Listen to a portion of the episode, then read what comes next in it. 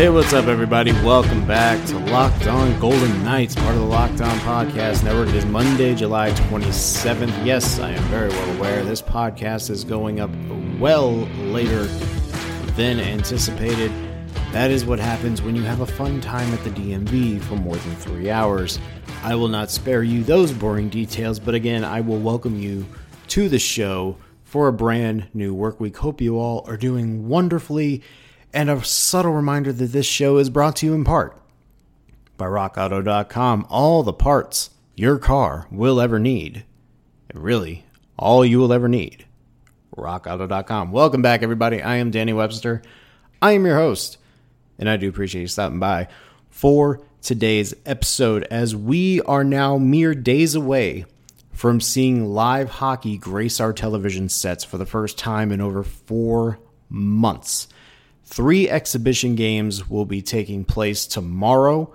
The Golden Knights will obviously be playing a game on Thursday against the Arizona Coyotes. More on that in just a little bit, but it feels so good to finally get through everything that we have endured, really, through, you know, physically, emotionally, everything that we could have figured that we would go through throughout this entire covid nineteen pandemic, and believe me, it is still going on. It is still happening.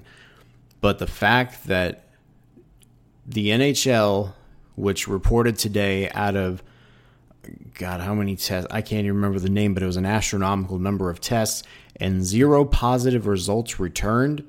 That is incredible. And the and the N H L is prepared to go into this bubble in Edmonton and Toronto and begin what is going to be a non-stop smorgasbord of hockey for the next two months, which is going to be fantastic. What is not fantastic, however, is the news delivered earlier today by Coach Peter DeBoer that Max Pacioretty is not with the Vegas Golden Knights in Edmonton at this current point in time. Now, we've discussed it aplenty last week. Pacioretty has been dealing with a minor issue, a minor injury. It is clearly undisclosed. Again, due to the N H L's return to play policy, teams are not permitted to discuss what is wrong with a player, whether it be an illness or an injury. Now, DeBoer has made it very clear that Pacioretty is not dealing with a COVID situation, much like he had to kind of lighten the blow with Marc-Andre Fleury not dealing with a COVID situation when he missed the entire first week of Training Camp two point oh. Now, I'm not saying that you got to go all DEFCON one here and sound the alarms and throw panic parties in the street. But I will say the fact that now we are about to enter phase four of the N H L's return to play plan. The Golden Knights are about to play an exhibition game, which of course does not matter, but they're about to embark on a situation where they could have a very good chance of being the first seed in the Western Conference through round robin play. And Max Pacioretty is nowhere to be found. I would call that slightly concerning.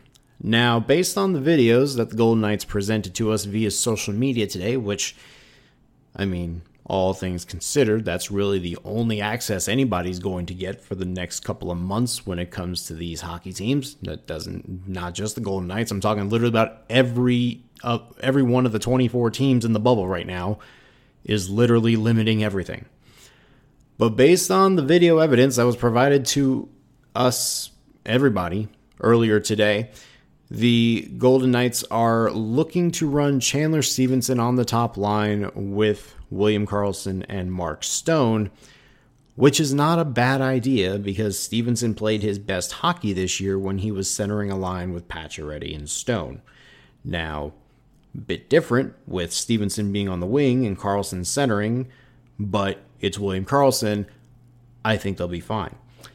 That would mean, since Stephenson had been on the third line for the majority of training camp, that means Nick Cousins, who was the top line left wing up until this point, is now on the third line left wing with Nick Wah and Alex Tuch, which all the praise I and the you know, kind of the rah-rah shishkumba I gave with the third line last week could still be very valuable given Cousins' uh, versatility between center and wing. So maybe that line won't be so bad. But the hope is, if you're the Golden Knights, that you don't have Nick Cousins be your third line left wing going forward. The hope for the Golden Knights is that you don't have Chandler Stephenson being your top line left wing going forward. You need, you need Max Pacioretty as your top line left wing if you are going to make a run at the Stanley Cup. Now, granted, the Golden Knights are deep. They are loaded at every position entering the postseason. They are deep at goalie. We already know this. Defensively, they're pretty stacked. I mean, there is no superstar power on the on the blue line for the Golden Knights, but they are still deep. They are still talented, and they still get the job done whenever it is you need them to get it done. And, of course, the forward depth, we don't need to go into full detail about how deep this forward core is. It's the reason why, for the last three years, Vegas has been as successful as they have been. But it's a no, it's a whole other thing. You can talk about the forward depth all you want and say, oh, it's good that they got this player. It's good they got this player. It's a good thing they did trade for Stevenson. It's a good thing they did trade for Cousins. It's a good thing they did, they did, they did trade for Wah. Can't even put the words out of my mouth. It's a good thing they got these guys via the trade market. But that's also the reason why you got Max Pacioretty off the trade market a couple of years ago. He's the guy. He is your top goal scorer. He is the one that you traded for to be like, okay, we need a goal. Can you snipe one from the right circle or the left circle, whichever it may be? Can you get us a goal? That is Max Pacioretty. If the Golden Knights do not have him, that changes everything. It's one thing if you're maybe missing Chandler Stephenson. It's maybe another thing if you're missing maybe a Jonathan Marchessault. And maybe it's another thing if you're missing an Alex Tuch, because they've been doing they've been dealing with that for so long this year and even at certain points last year. It's another thing entirely if one of your most reliable guys, who was one point shy of a career high this year, is not in the cards. Now, again, I don't think we need to go full on DEFCON one. If the Golden Knights were the number five seed in the West and they were playing Chicago in the Stanley Cup qualifiers, then I would be a little bit concerned. But if you really believe that your team is as stacked as it is and really can compete with the other top three teams in the West that you'll be playing in that round robin, then you don't necessarily need to worry about Pacioretty in your lineup. Now, don't get me wrong. There are, there are some sides that believe that the round robin isn't the end-all, be-all. There's another contingent, a la Peter DeBoer earlier today, that the round robin is important because you want the easiest path possible to get to the cup final. And I completely understand that. But it's a very good thing that the Golden Knights are about to play four games that really, at the end of the day, are not going to mean as much as would a seven-game series in the first round of the playoffs when it when the field dwindles down to the field of sixteen. So you look at it from that standpoint and you say, if Pacioretty really is banged up, maybe it's a good thing that he's not there, and maybe it's a good thing that he doesn't have to deal with a nagging injury. But for us, for those who cover the team, we don't know when Pacioretty will be back. We don't even know what practice looks like. We don't even know if there are really any other injuries that we'll know about until, say, game time. We are completely left out of the dark, day by day, case by case, until something legitimately comes up. So if you're a Golden Knights fan, you do have to be a little bit concerned knowing that your top point scorer is nowhere to be found and there's really going to be no answers at any point going forward, at least for the foreseeable future. That's a problem. But I'll tell you what's not a problem. rock auto dot com. Now, we tease them at the top of the show. You guys have, you, you, you've heard rock auto dot com. You've heard the jingle. The jingle that comes on T V, it's like a good thirty-five, forty-five seconds. It's such a very inviting jingle, letting you know, hey, are you looking for a car part? Are you looking for a particular part for your car that you have gone to endless auto shop retailers and cannot find it? rock auto dot com has got you covered, whether it be taillights, whether it be carpet, whether it be windshield wipers, whatever the case may be, rock auto dot com has got you covered. Now, I know for a fact that at some point, like I said, I mentioned I was at the D M V. I was at the D M V getting my new car registered. It's a, it's a, it's an old family car. It's an oh five Jeep Liberty. Now, at some point, I know, the car is two thousand five. It's fifteen years old. At some point, there are going to be parts that are going to be need to go to that car. I'm definitely going to go to Rock Auto because I know for a fact that I can rely on them to get me the parts that I need. Go to rock auto dot com, and when you check out, and there's that little box that say, how'd you hear about us? Make sure you put Locked On, and those guys will take care of you. rock auto dot com. All the parts your car will ever need. Rock Auto. All right, before we go any further, just a subtle reminder, follow the show on Twitter at Locked On V G K. You can also follow me on Twitter at Danny Webster twenty-one. If you want to send an email for a future mailbag episode, whenever I can find the time to bring back the mailbag, y'all know we're going to do it. Locked On Golden Knights at gmail dot com is a great way to send in your mailbag questions. Also, if you want to send in a mailbag question because you don't like emails but you like Twitter, again, at Locked On V G K is where you can find us on Twitter. Now, let's just say, hypothetically, that Max Pacioretty is not going to play for the foreseeable future. And I'm not talking about just the game against the Coyotes on Thursday. I'm talking about if he doesn't play in the round robin. If he doesn't play against Dallas, he doesn't play against Saint Louis, doesn't play against Colorado. Let's just say that your top point scorer is officially out of commission. How do the Golden Knights stack this lineup? Now they, now they have a at, at the moment right now they have a roster of thirty players, not thirty-one that they took with the bubble. They have thirty because one of their key players, the top goal scorer, is still here in Las Vegas. So you are now down to thirty players. Um, DeBoer said also today that his plan is to take twenty skaters to Thursday's game against Arizona because it will put them more into a rhythm going into the round robin instead of trying to figure out if you're going to dress twenty-two or twenty-three, whatever the case may be. They want to go into a rhythm right out the get-go when the puck drops on Thursday. So let's say we get to that point. What does the lineup look like? Now, it's hard for me to gauge, at least for now, what the top line would look like.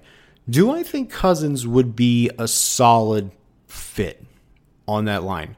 I think so, just because he, I would think of him as Marchessault light, and I'm not even talking about just the goal scoring aspect. I'm talking about, you know, just get in your face and just berate you.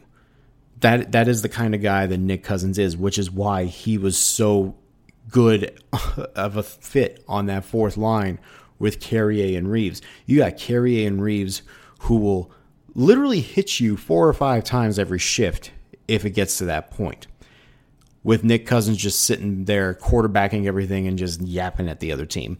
That's basically what you get out of this fourth line. If you really wanted to, you could throw Cousins on that top line. He's not going to score a lot, but you have the potential future captain on that team, and you have your number one center. That guy, that dude, is not going to back down from you. So, would I think Cousins would be a great fit on that front line? Yeah. Do I think it would be a good long-term solution? Probably not. I think if if we are bracing for the reality, and again, by the time by the time this goes up, this is gonna it's gonna be like close to midnight, right? Because right now it's what, ten twenty-four p.m. So let, let's just put it this way. By the time this goes up tomorrow, Pacioretty might be in Edmonton. And I mean, I'm not sure off the top of my head how many days a player would have to quarantine before entering the bubble. So it's not like Pacioretty could rejoin the team right away on practice. If he was in Edmonton, it would not be a problem. But he would probably have to quarantine for a few days.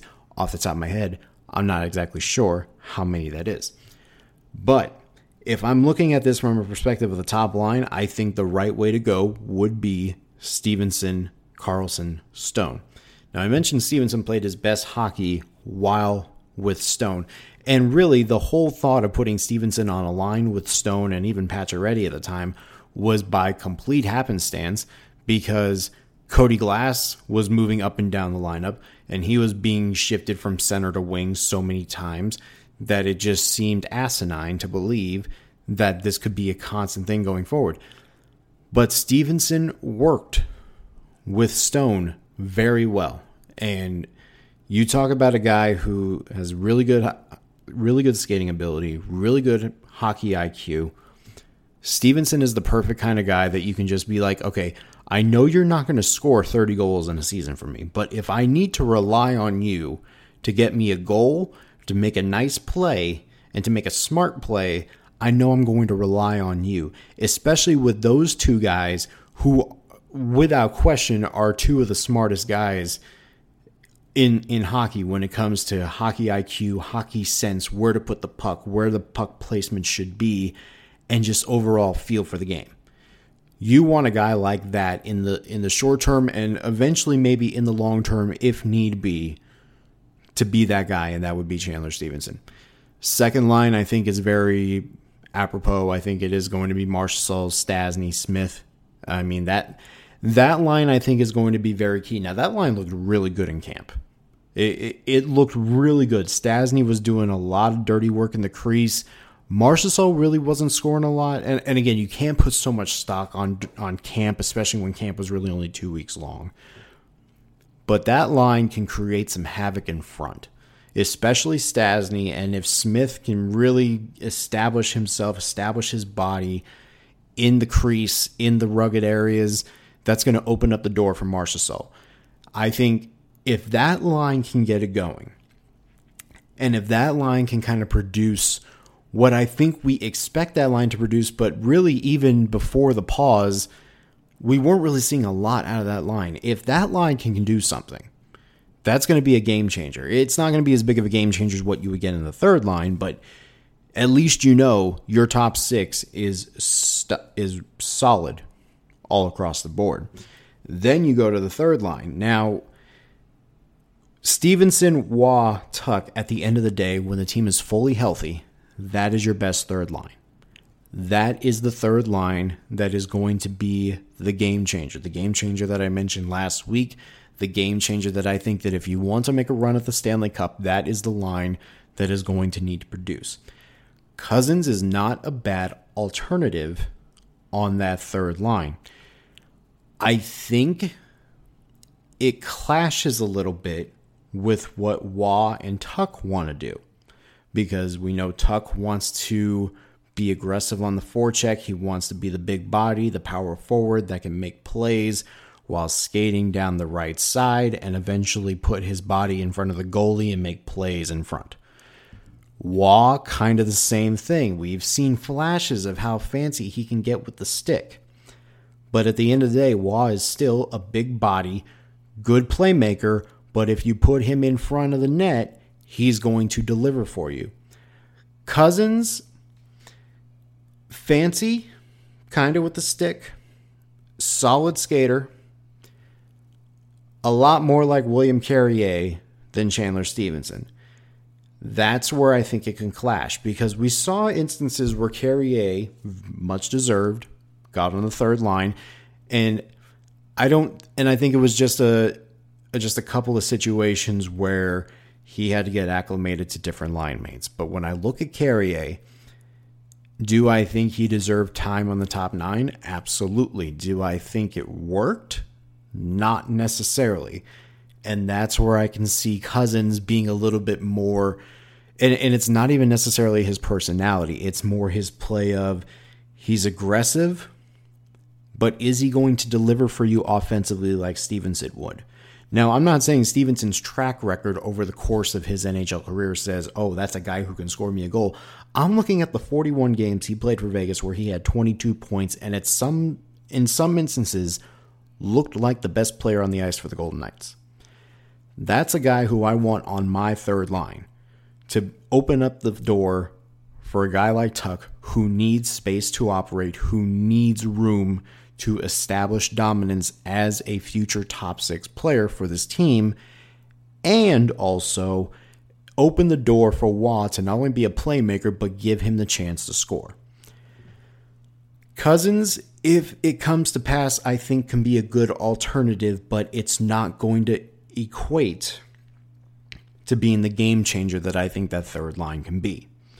Which then you go to the fourth line, and obviously where I thought Cousins fit in perfectly was in between Carrier and Reeves. Now, the reason why Nosek works, obviously, is because the familiarity that we have with Nosek on that line. You also know the familiarity you get with Nosek in the penalty kill, which is why he's been so valuable to this team, and which is why the Golden Knights have continued to re-sign him to one-year deals. Eventually, at some point, that's going to run out, which I think will be this offseason. But at least you have that familiarity. Now, I'll throw this out there. Is Nosek a good penalty killer? Absolutely. Does he have familiarity with the fourth line? Absolutely. But I think if Pete DeBoer wanted to change it up, you go with one guy who I think has been the most shockingly good in camp. And that's Patrick Brown. Now, we talked a lot during the course of training camp. Nobody could score on these goalies. Fleury, Lehner, nobody was able to put a puck past them. I think about four or five times over the course of a week and a half, Patrick Brown scored on Robin Lehner. It was the weirdest thing and probably the most underappreciated, non-important storyline out of camp. Is that Patrick Brown had this willingness to score on Robin Lehner. Now, Brown Brown got his chance for a couple of games earlier in the season. I believe he scored one goal against Anaheim. I can't remember off the top of my head. That, that game was so long ago, by the way. I think that was the Karlsson hat trick? I think that was the Karlsson hat trick game. Um, but yeah, Patrick Brown played admirably, filling in on the fourth line when he was called up from A H L Chicago. Now, do I think Patrick Brown can come in and score four or five goals in a matter of four games? No, I do not.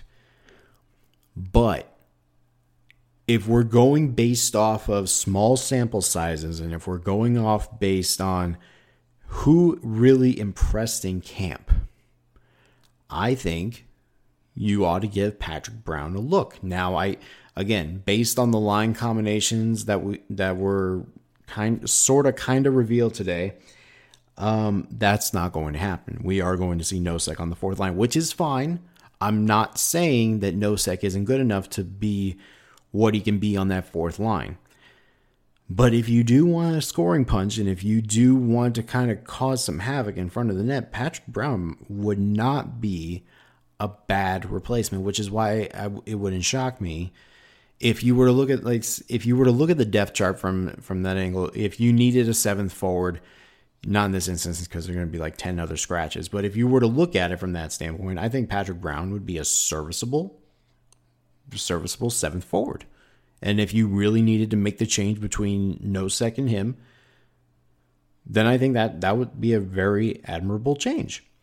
Now again, all of this, you hope, does not come to fruition, because you hope that by the time you get to game one of that seven round, of that seven game series, no matter who it's against, whether you're the first seed, the second seed, the third seed, or the fourth seed, no matter who you are, your hope is that by the time that puck drops, sixty-seven is on the left side with seventy-one and sixty-one. If that's not happening,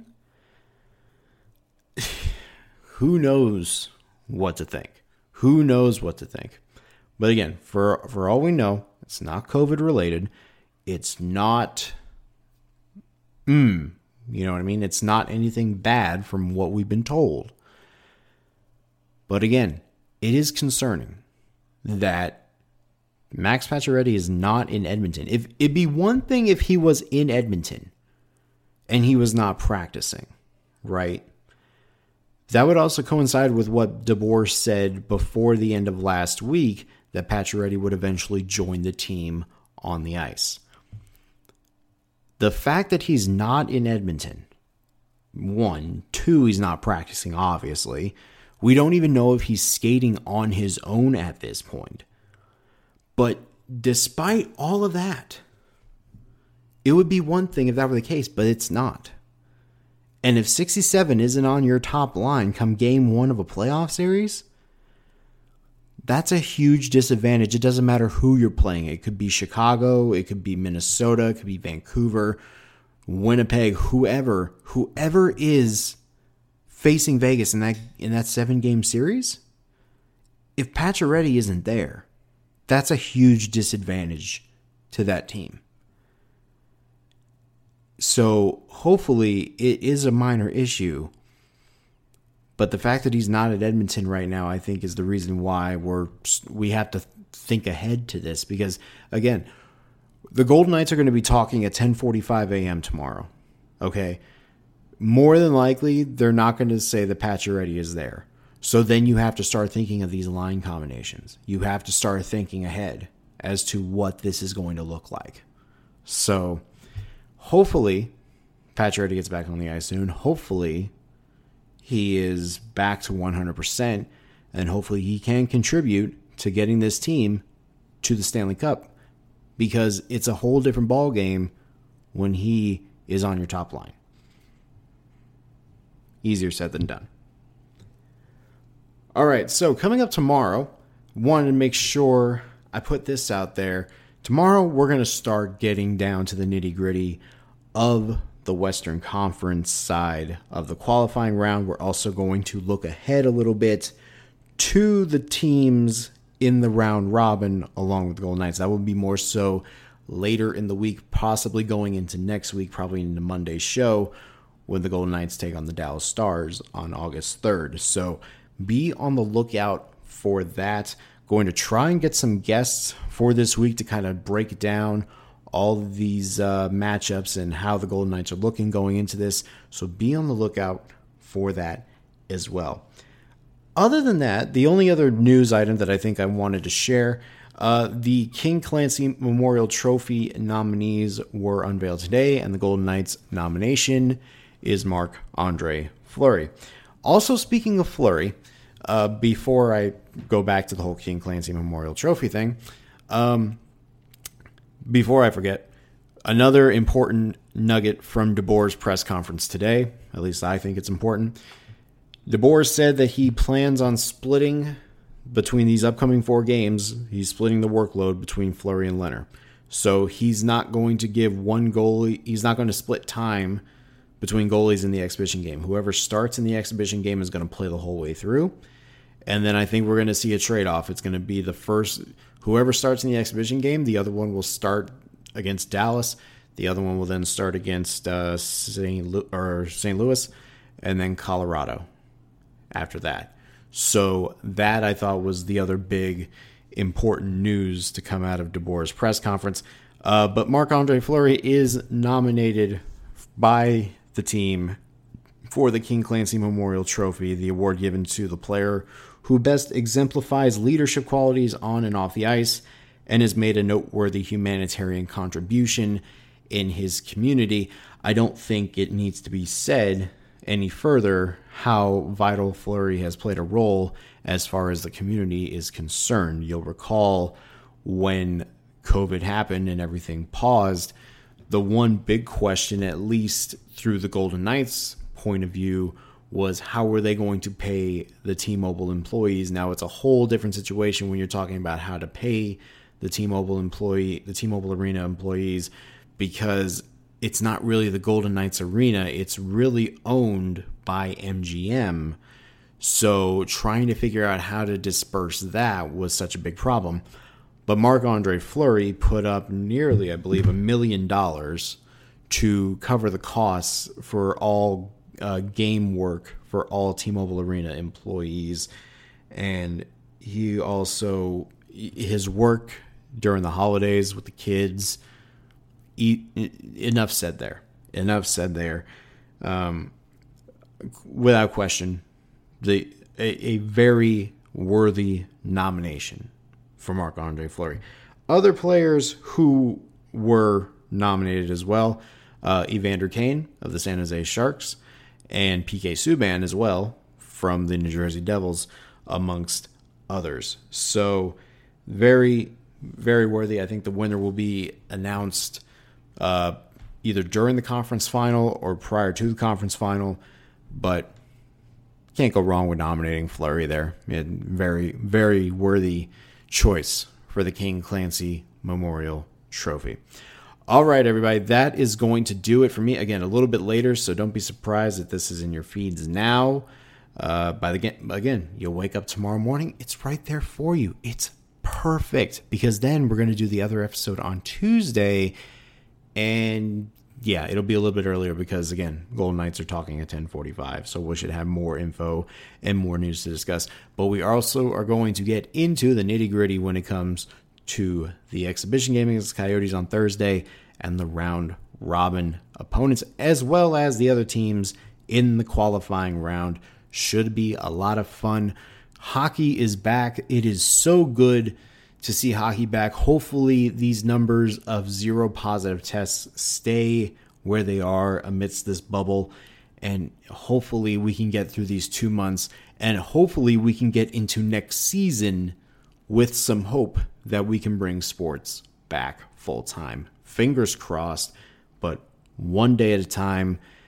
And that will be the way we approach things today, and we approach it tomorrow. So thank you guys for downloading, sharing, listening, subscribing, all of that jazz. If you'd be so kind as to leave a review on Apple Podcasts, that would be greatly appreciated. It lets me know how I'm doing, lets me know how the show's doing. It's all greatly appreciated, whether it's good, bad, or indifferent. Whatever I can do to make the show better, always, always a good, good batch of uh, positive criticism, I guess would be.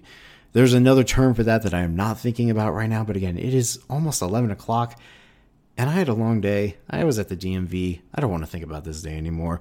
Let's just call it a night. Thank you guys for, for checking out this episode of Locked On Golden Knights here on the Locked On Podcast Network. We will be back tomorrow. I am Danny Webster, and until then, have a great night, day. It all works. Have a good one, guys. See you tomorrow.